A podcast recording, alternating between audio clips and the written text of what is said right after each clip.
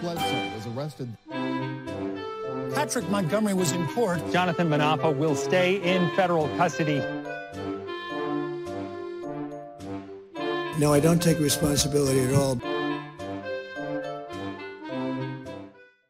Hey everyone, welcome to the show. So, 61 year old Illinois resident Tyng Yang had attended Trump's rally and then he headed over to the Capitol.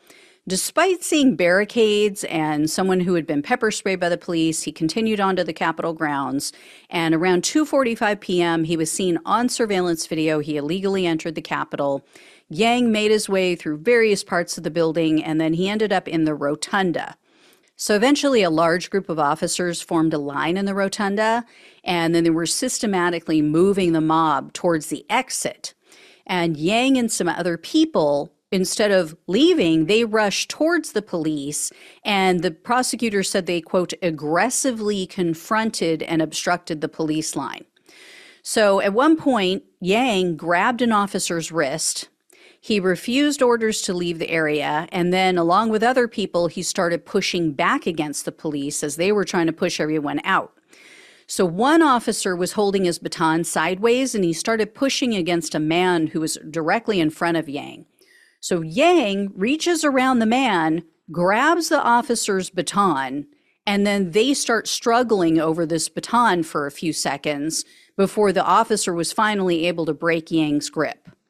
So that's when Yang finally said, okay, enough, he left the building.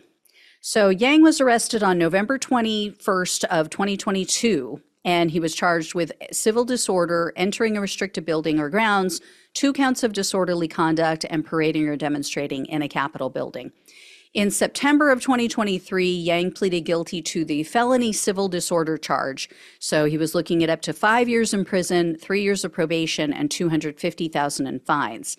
The prosecutor, however, requested 11 months in prison, three years of probation, and 2,000 in restitution. So, U.S. District Judge John Bates presided over Yang's case, and it's pretty clear he gave him a massive break because he has no criminal history and he came clean pretty quickly.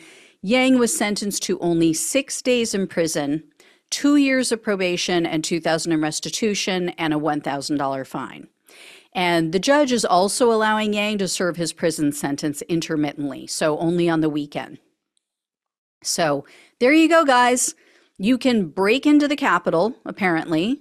You can physically assault and obstruct police officers, and you, you get a few weekends away from your family. I, I don't know what to say anymore. These judges are just not taking this seriously. I mean, the one good thing is that this is a felony that he that they forced him to plead guilty to. But, you know, that makes it worse because then the judge is giving him six days in prison for a felony conviction. That's it. But, you know, again, the good news is that he won't be able to vote in November. All right, I will let you know when I hear more. Thank you so much for watching and listening. Please like this video, share it with everyone you know, become a subscriber if you have not click that button, hit the bell so you're notified of all the videos as soon as they hit the wire. Um, if you can donate, really appreciate it. Love you all. Take care. Talk with you soon.